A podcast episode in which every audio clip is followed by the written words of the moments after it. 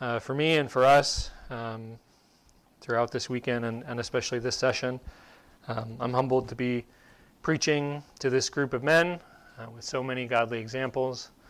Um, my aim is to encourage you, certainly in everything that I'm saying, but especially to equip you as leaders in your homes and marriages, as leaders in the church, and for some of us in the world in various ways, so that you can teach and encourage others to know the church, love the church, and work properly. So be thinking as I'm speaking not only about encouragement for yourself, but how you can share uh, with those in your life the, the same encouragement, the same teaching. So men are made for the church, and the church is made for men. I'm not saying that the church is the only thing that men are made for. I'm not saying that women aren't made for the church, but I'm, I'm talking about a man and his church. I'm talking about all men and their churches. And I want to remind you that the church is not an accident of history, it is not a man made institution, it's not even just a good tradition. The church was established by Jesus, the Messiah, and it is the one institution that he promised to build in Matthew 16. Furthermore, it is the one institution, the one organization that will last for eternity. No parachurch ministry, no matter how effective or needed right now, will persist in eternity. This nation, as great as it has been, will not last forever. Your marriage, even as it is now a beautiful picture of Christ and the church, won't exist after the final resurrection. That's Luke 20. Before Adam was crafted from the dust of the earth, our triune God had determined that men would be part of the church, the body and bride of Christ. He made us to be in community with others that have been redeemed. And I know that that has been a very sweet and blessed time, uh, especially this weekend. Um, we've been made to be part of the lives of other men in the church. He designed his body with men in mind. There are many passages of Scripture that talk about the body of Christ, about the church, and our primary passage this morning is Ephesians 4. Turn there with me, please. Ephesians is nicknamed by some the queen of the epistles, and there's a beautiful irony there as we look at it this morning to hear about the bride of Christ today. Uh, but don't worry, we'll get to the, the king later. So, Ephesians 4, while my focus today is on verses 11 through 16, I'll read the first 10 verses as well for context. I, therefore, a prisoner for the Lord, urge you to walk in a manner worthy of the calling to which you have been called, with all humility and gentleness, with patience, bearing with one another in love, eager to maintain the unity of the Spirit in the bond of peace. There is one body and one Spirit, just as you are called to the one hope that belongs to your call. One Lord, one faith, one baptism, one God and Father of all, who is over all and through all and in all. But grace was given to each one of us according to the measure of Christ's gift. Therefore, it says, When he ascended on high, he led a host of captives and he gave gifts to men. In saying he ascended, what does it mean but that he had also descended into the lower regions, the earth? He who descended is the one who also ascended far above all the heavens that he might fill all things. And he gave apostles, the apostles, the prophets, the evangelists, the shepherds, and teachers to equip the saints for the work of ministry, for building up the body of Christ, until we all attain to the unity of the faith and of the knowledge of the Son of God, to mature manhood, to the measure of the stature of the fullness of Christ so that we may no longer be children tossed to and fro by the waves, and carried about by every wind of doctrine, by human cunning, by craftiness and deceitful schemes. Rather, speaking the truth in love, we are to grow up in every way into Him who is the head, into Christ, from whom the whole body, joined and held together by every joint with which it is equipped, when each part is working properly, makes the body grow so that it builds itself up in love.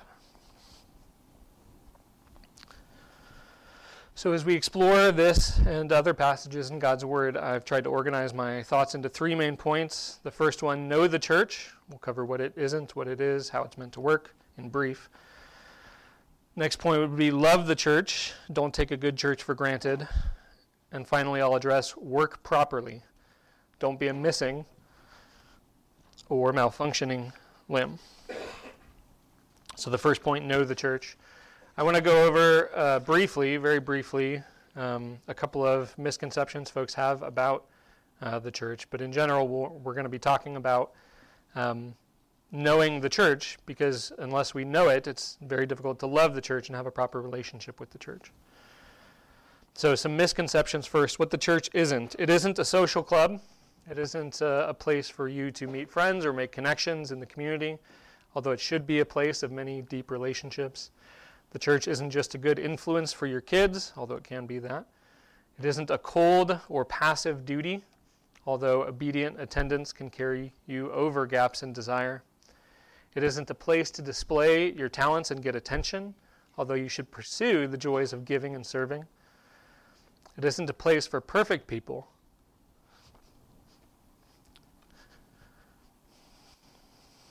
Or you can expect to never be hurt by or experience other people's sin. Although relationships here, there, should be characterized by the fruit of the Spirit. The church is the assembly of the redeemed, it is the body of Christ. I'll first cover the redeemed part. So, the church is a unified gathering of those that God has predestined, called, regenerated, given faith and repentance, justified, adopted, sanctified, preserved, and has glorified already or will glorify. It is the bride of Christ. It is promised to him for perfect union forever. So while particular churches, similar to the old nation of Israel, are made up of both the redeemed and unredeemed, the church universal, the church in eternity, is only true Christians. It is all sheep and no goats, to reference Jesus' words in Matthew 25. So next, let's cover the assembled part. You can turn to Hebrews 10, 24 through 25, if you'd like, for a bit, which says not to cease meeting together. And nearly every epistle of the New Testament assumes the reality of the early church. That reality was local congregations of believers in the various cities gathered together regularly, loving and encouraging one another, and being equipped by and under the protection, authority, and nurturing leadership of local shepherds.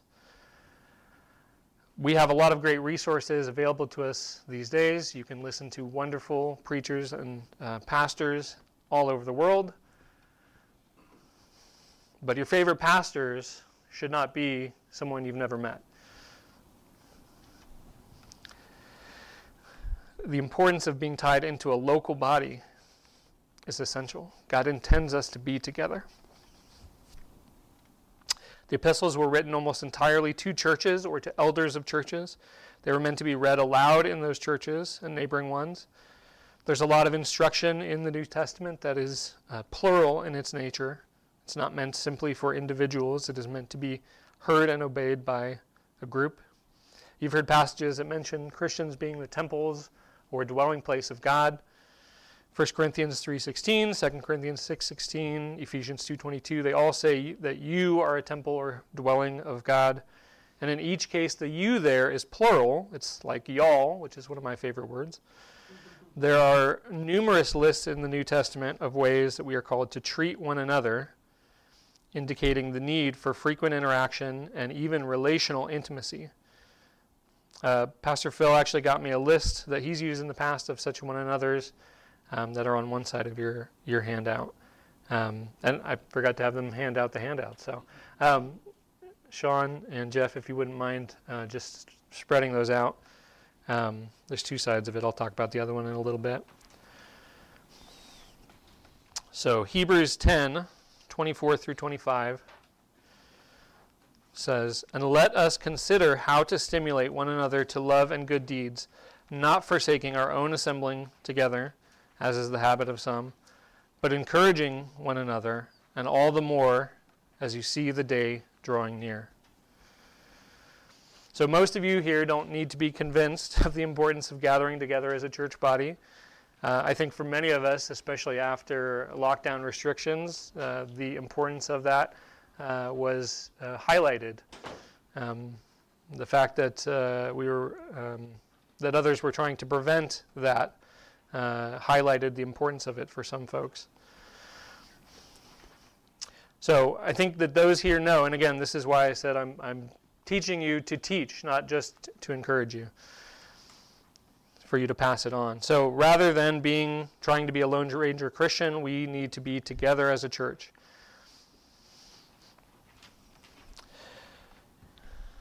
It is vital that we teach and encourage others in this, especially our families, that they not just think that going to church is what we do. It's not just a habit, it's not just a good idea we need to pass on a love for the church and an understanding of what the church is.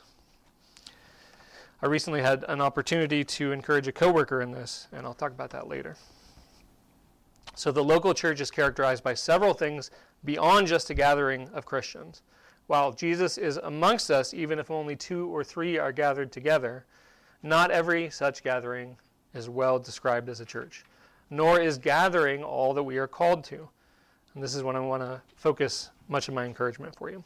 So even in, even in Hebrews 10, in the primary command text for gathering, we see a need for more than just physical proximity. We are called to think about how to stimulate one another to love and good deeds and encourage one another. I confess that outside of formal instances of facilitating a small group or teaching or preaching, I don't often think in advance about how to stimulate brothers and sisters in Christ towards love and good deeds. I'm too often distracting myself with some podcast or pro- project around my property. But there's great value for us to take time to consider how to encourage one another, to think about and pray for one another when we're apart.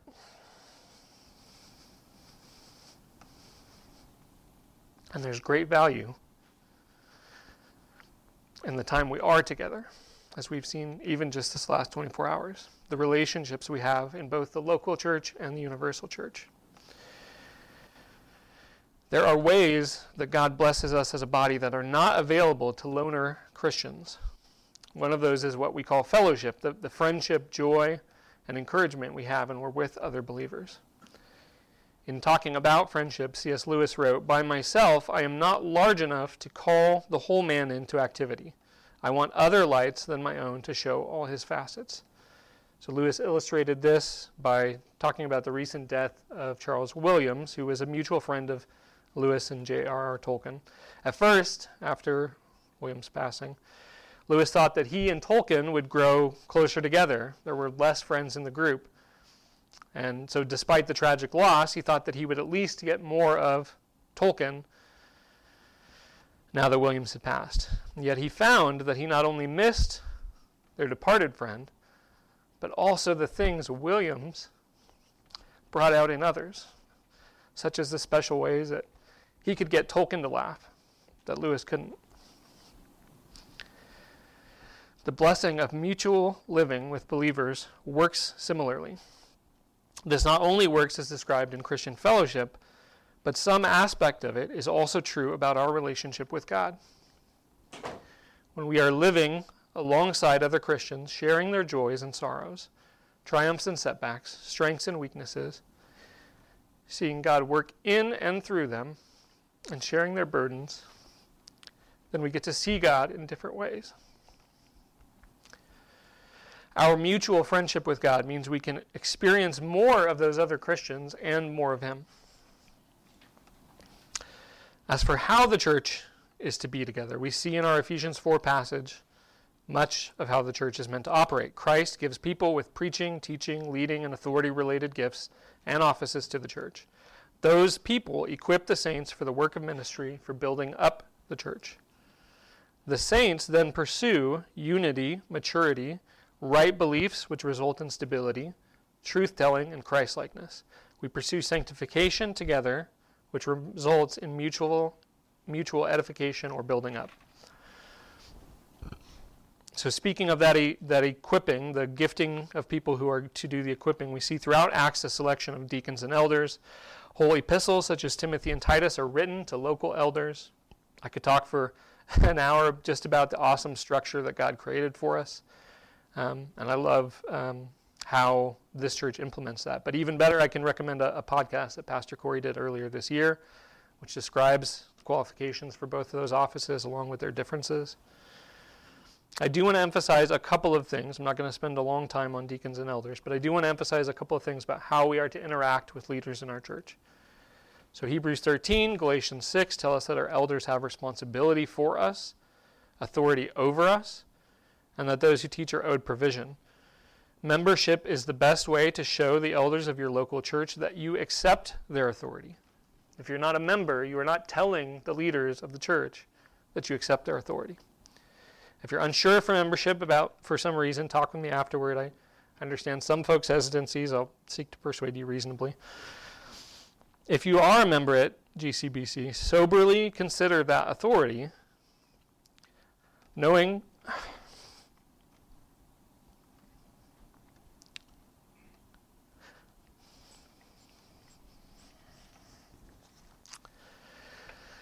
knowing that our elders are humble and gracious.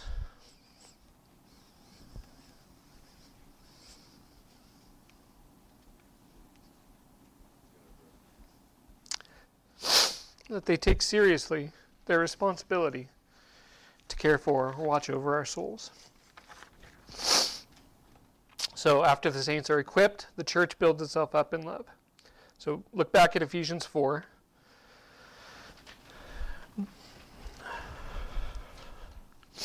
When you get there, you'll notice that while the spiritual gifts both equip and build throughout that chapter, love is the primary active method of building. That love is described in great detail in Ephesians and elsewhere in the New Testament.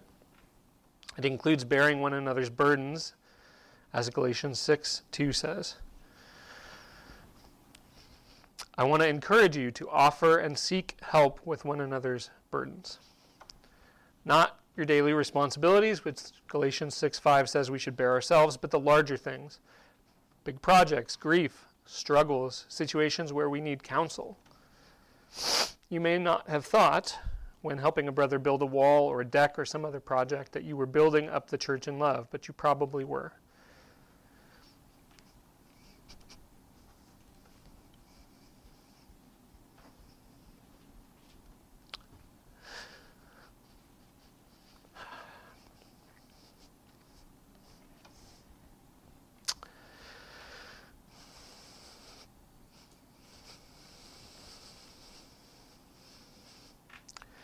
You may not have thought.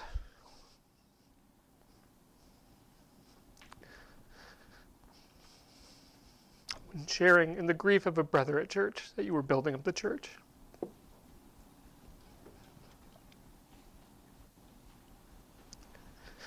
But you were.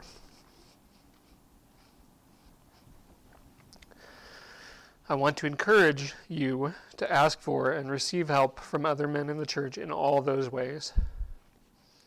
I've been blessed to see and receive and take part in so much of this, so I'm encouraging more of the same. And I get it, sometimes your burdens you're carrying really are just those Galatians 6:5 small loads, or the timing is haphazard, catches you can't work, so it's not something to invite others in on. I understand we live in a rural area, distance is definitely a factor, but God gave us each other.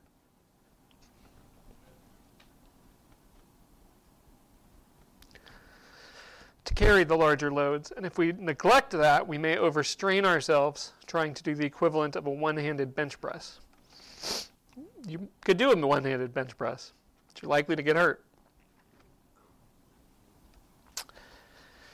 We also have to remember that there is great blessing in serving one another. So, giving our brothers in the church the opportunity to serve, especially to exercise their gifts, is a blessing. And if we believe in God's sovereignty, then we believe that He not only plans our needs and burdens, but also for the relief or support. And perhaps the most reliable source of that support that He provides is His body here on earth, the church. Finally, a short note about knowing the church, not just knowing how it's supposed to work, but knowing the actual people, not just the model. People in our local church. We have a large enough church that it's difficult to build strong relationships with everyone at church. And I appreciate Robin calling out the beautiful aspect of us meeting uh, men that we didn't know before. So it's a big church, but I encourage you to find ways to interact with parts of the body that you don't know as well. You can use the directory, it's a great resource to learn more about the people, remember their names.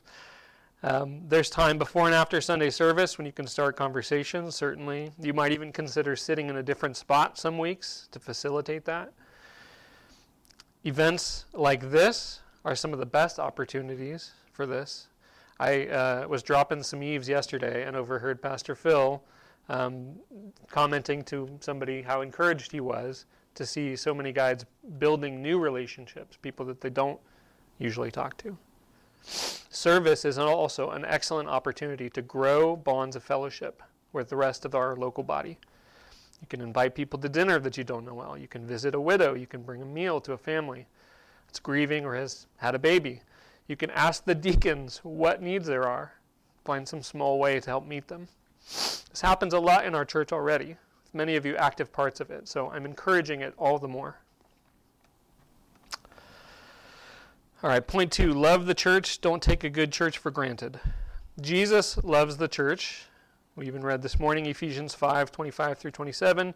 Christ also loved the church and gave himself for her that he might sanctify and cleanse her with the washing of water by the word, that he might present her to himself, a glorious church, not having spot or wrinkle or any such thing, but that she should be holy and without blemish. If we have the Spirit of Christ in us, as Romans 8 9 tells us the redeemed do, then we will love those whom he loves. If we don't, if we don't have an affection for the people of Christ, then we need to think about why that is. 1 John 3:14 says, "We know that we have passed from death to life because we love the brethren." So one of the sources of assurance available to us about our change, our redemption, our salvation is in the love, the affection we have for other believers in the family of God. So, do you delight in the people of God? Not just the ones that are like you, not just the ones that share your interests or match your personality or have status or charisma or resources. Do you have an affection for the body of Christ because of Him? We all have responsibilities that God has ordained, and many of the commands of God focus on our relationships with and care for our family members, neighbors, and friends. I know that the demands of those responsibilities often take precedence, and I know that many of you are already very engaged or serving in multiple ways. I'm not trying to guilt anyone into anything, and there are seasons in life where it might actually be best for some people to scale back their involvement in church life. But I want you to think about what you can do and how you can encourage others to love the church, especially if you're married, if you have kids. And especially for those of you that are serving or well integrated into church life, I want to remind you, like I need reminders, to do this with affection, to labor in love for the church and for Christ, lest our effort be worthless, as 1 Corinthians 13 tells us. I won't go into it in detail, but it talks about how gifts or service or giving are all worthless if they're done without love.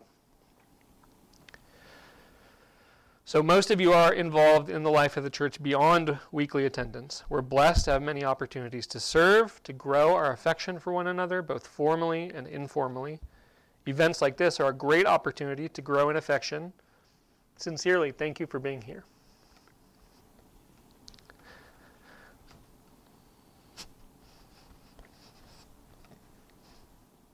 We are blessed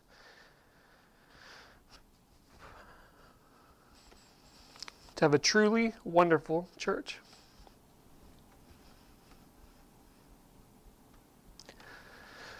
Don't take that for granted. I know what it's like to take a church for granted. I know what it's like to attend faithfully Sunday morning and have little to do with the church outside of that. My lack of engagement with that church was half symptom and half cause, part of a cycle of stagnation and slow, selfish sin. I think we all take things for granted sometimes. We live with an attitude that nowadays we might call entitled, but might be better labeled ungrateful or disinterested. I spent a couple years doing that. My love for Christ cooling.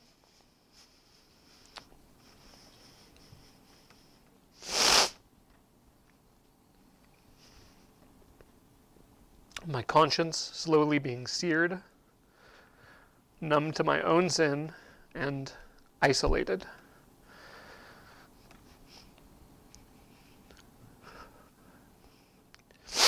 My marriage suffered. My love for God's word dimmed. And my spiritual and overall maturity withered. By contrast, praise God, and thanks in part to the warm welcome I received from so many of you men here. My engagement with our church has been characterized by increasing frequency, breadth, depth, devotion, and affection. This greater connection with the church has also been a cause of and because of rejuvenating my walk with God. That's why I picked this topic. That's why I love to talk about the church.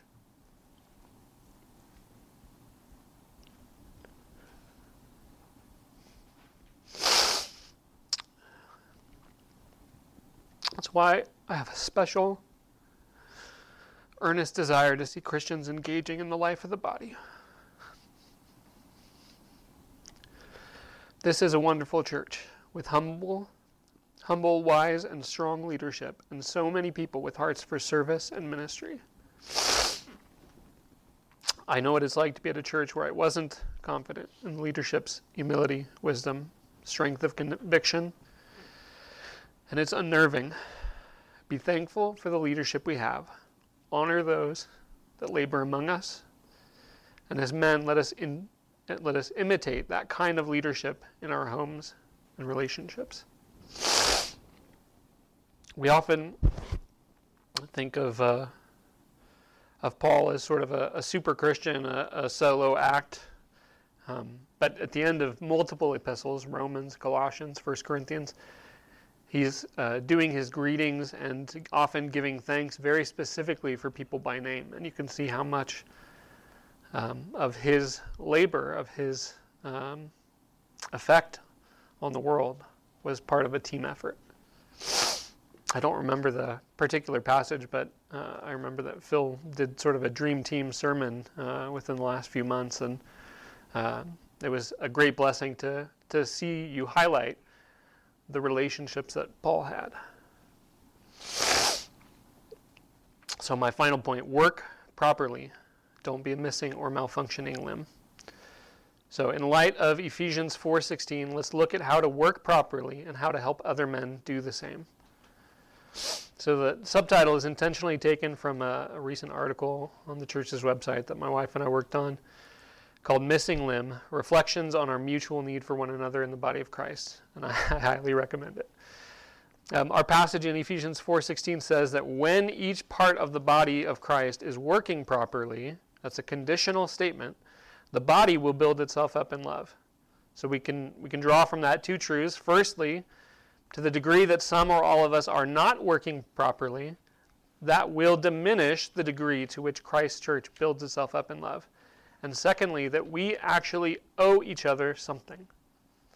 Because the growth of the local and universal church depends on its members working properly, there is a degree to which we, as part of the body of Christ, owe not only to Him, but also to each other to work properly. This can be a hard thing to accept for people with our culture. Most human cultures reflect biblical values in some ways, they clash with them in others. And in the West, especially in the United States, we value our individualism. We don't like to think of ourselves as owing anyone anything, except perhaps God and our families. But the comparison Scripture gives us is not of mostly autonomous, independent individuals or even families, uh, occasionally coming together to work on things. Go ahead and turn to 1 Corinthians 12. Uh, verse 12 through 27, I'm going to read. So 1 Corinthians 12, 12. For just as the body is one and has many members, and all the members of the body, though many, are one body, so it is with Christ. For in one spirit we were all baptized into one body, Jews or Greeks, slaves or free, and all were made to drink of one spirit. For the body does not consist of one member, but of many. If the foot should say, Because I'm not a hand, I don't belong to the body, that would not make it any less a part of the body. If an ear should say, Because I am not an eye, I don't belong to the body, that would not make it any less a part of the body. If the whole body were an eye, where would be the sense of hearing? If the whole body were an ear, where would be the sense of smell? But as it is, God arranged the members in the body, each one of them, as He chose. If all were a single member, where would the body be? As it is, there are many parts, yet one body. The eye cannot say to the hand, I have no need of you, nor again the head to the feet, I have no need of you. On the contrary, the parts of the body that seem to be weaker are indispensable, and on those parts of the body that we think less honorable, we bestow greater honor, and our unpresentable parts are treated with greater modesty, which our more presentable parts do not require. But God has composed the body, giving greater honor to the part that lacked it, that there may be no division in the body, but that the members may have the same care for one another. If one member suffers, all suffer together. If one member is honored, all rejoice together. So instead of a picture of slightly connected individuals like NATO or the states in our union, God, through Paul, gives us the image of the body, body parts that are connected intimately, that need each other, that are arranged specifically by God as He wants them to be, with many different functions, but unified in purpose and in being. We were looking this morning at uh, Ephesians 5, Christ loves the church. Um, and Christ loves the church because of unity. It's not that uh, Christ loves the church simply because that is the right thing to do. The church is himself, the church is his body. Similarly, when it's talking about wives and husbands, and that husbands should love their body or should love their wife, and talks about how people don't hate their own body, it's not saying that you should love your wife as you love your body and that these are two completely separate things. It's saying these are the same thing. Right? There's a, a godly self interest in loving one another because we are united. So if you're feeling a need for counsel, for encouragement, for support, the church is meant to help. If you're feeling listless, purposeless, or apathetic, then you need exercise Exercise your devotion to God through service and encouragement of His body.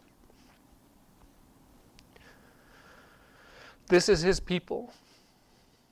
And those in our local church are the ones He has purposefully and specially chosen for us. We are not together by accident, but on purpose. So, all the more, let's be together like a body, supporting and sustaining each other like bones and muscles, blood and organs should. How can we suffer along someone, someone who's suffering if we don't know what they're going through, if we're not with them? How else can we honor someone and praise God when they exercise the gifts God has given them, when they serve or when they participate in God's sanctifying work in their lives? How can we rejoice in the blessings and mercies of God with another believer if at most we talk with them every few weeks for two to five minutes. A piece of a physical body separated from the rest doesn't survive. How can local manifestation of the body and bride of Christ, our church, survive if members are experiencing the equivalent of a long distance relationship? Granite is strong because its parts are fused together so tightly and that fusing is from pressure and heat. So, what does it mean for us to work properly? You probably know most of it already. The church as a whole needs to operate in the ways that Scripture described, much of which I talked about earlier. It needs to have leaders who fit the qualifications and are supported by its people. It needs to be centered on the preaching of the Word. It needs to care for each other's needs. It needs to have orderly, sincere worship. It needs to celebrate the Lord's Supper together. It needs to proclaim the gospel. It needs to practice church discipline. On a more individual basis, the members of the church need to understand truth and pursue holiness, Christlikeness, obedience to the moral law of God. They need to be involved in each other's lives, helping, comforting, encouraging, teaching, exhorting, and more. Galatians 6 9 through 10 says that we shouldn't grow weary of doing good, with a reminder of our eventual reward, and ends with So then, as we have opportunity, let us do good to everyone, and especially to those who are of the household of faith. The latter half of Ephesians 4, right after our main text this morning, you can look at it if you're there, similarly informs us what it looks like for us to work properly. So, verse 17, he says, Now this I say and testify in the Lord, that you must no longer walk as the Gentiles do, in the futility of their minds. They are darkened in their understanding, alienated from the life of God because of the ignorance that is in them, due to their hardness of heart. They have become callous and have given themselves up to sensuality, greedy to practice every kind of impurity, but that is not the way you learned Christ. Assuming that you have heard about him and were taught in him, as the truth is in Jesus, to put off your old self, which belongs to your former manner of life and is corrupt through deceitful desires, and to be renewed in the spirit of your minds, and to put on the new self, created after the likeness of God, in true righteousness and holiness. Therefore, having put away falsehood, let each one of you speak the truth with his neighbor, for we are members one of another. Be angry and do not sin. Do not let the sun go down on your anger, and give no opportunity for the devil. Let the thief no longer steal, but rather let him labor, doing honest work with his own hands, so that he may have something to share with anyone in need. Let no corrupting talk come out of your mouths, but only such as is good for building up, as fits the occasion, that it may give grace to those who hear. And do not grieve the Holy Spirit of God, by whom you were sealed for the day of redemption. Let all bitterness and wrath and anger and clamor and slander be put away from you, along with all malice. Be kind to one another tenderhearted, forgiving one another as God in Christ forgave you. Indeed, everything in Ephesians after Paul shows the church shows how the church builds itself up in love. Uh, especially chapter 5 um, can be seen, all of these things can be seen as instruction for how to work properly and so build on the foundation that Christ laid. For something even more detailed, you can turn to Romans 12, Romans is named, nicknamed the king of the epistles, and Romans 12 offers us another concise look at what it means to work properly. For the sake of time, I'm just going to summarize, and I'll encourage you to dig deeper into Romans 12 later. Verse 1 says to be a living sacrifice. Verse 2 says to have your mind renewed, to be transformed, to discern God's will. Verse 3 says to reflect humbly and soberly 4 and 5 say to consider your unity with Christ and each other and think about your function in the body.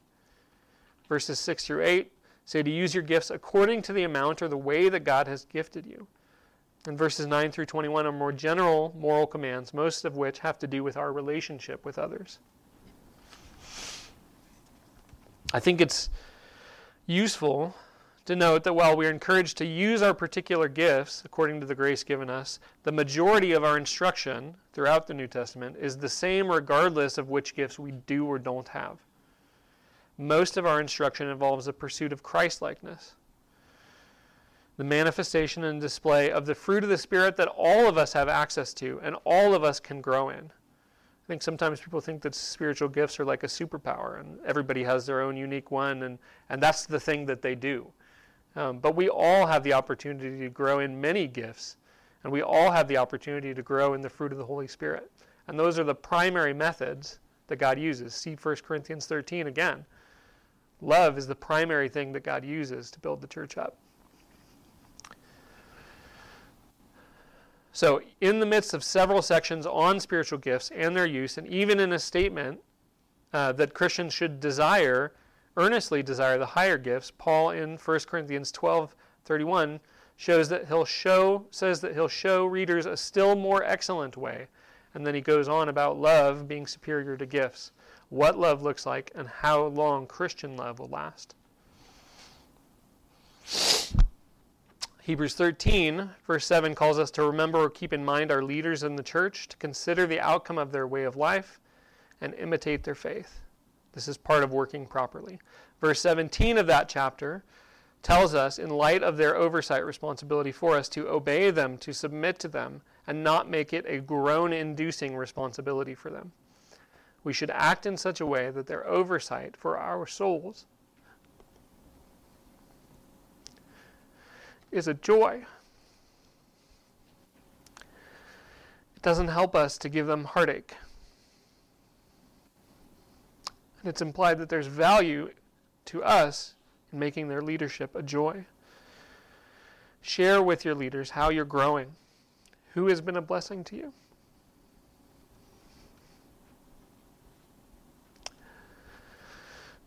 And your gratitude.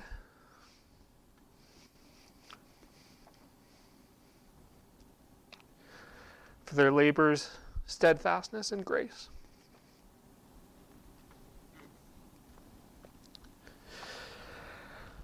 For a concise look also at what it means to work properly, I would also suggest to you, whether you're a member already or not, to carefully consider the commitments of membership that Gold Country has outlined. Those are on the other side of the sheet that you got. These form a great summary. In closing, I want to say again, I'm not encouraging you because there's some serious weakness at Gold Country that we need to shore up. Quite the contrary. Gold, Gold Country is a great example of these things. This weekend has been a great example of these things. So I want to encourage you to excel all the more, to not grow weary in doing good. And as 2 Corinthians 8 7 says, to excel in everything in faith, in speech, in knowledge, in all earnestness, as well as in love and grace. Or as Romans 12:10 says, I desire that we would love one another with brotherly affection and outdo one another in showing honor. I want to equip you all to help others understand God's desire for the church and work po- properly as part of it. There's value in us thinking about and talking about these things, but the greatest way to help others in the church value the bride of Christ is for us to value the bride of Christ. God uses His word and our actions, our affection for the people of God put on display to stir in others that same affection. Recently, I found out that a, a coworker and friend of mine who doesn't, who is a believer, doesn't go to church where he lives in, in the LA area. I had a deep desire to encourage him to be part of a local church, but I wanted to gently, lovingly push him towards the truth rather than shove it in his face or even urgently exhort him. Uh, while he was up in Sacramento recently for work, I brought up the blessing uh, and need for church life over the co- course of a couple conversations, prayed for him to desire church fellowship, and I invited him to our church. For two Sundays, he truly enjoyed observing and to some degree experiencing the joy of fellowship, hearing my own testimony of the blessings in and because of the church. This invigorated or brought life to my encouragements enough that he decided, without any further prompting from me, to seek out a local church to, in his words, find something like what you have here. The loving atmosphere, the friendships, the heart focused application of truth from God's Word, the seriousness and joy of worship, God used the people, the people of our church, even the vast majority of them that He didn't even talk to, to create a hunger in Him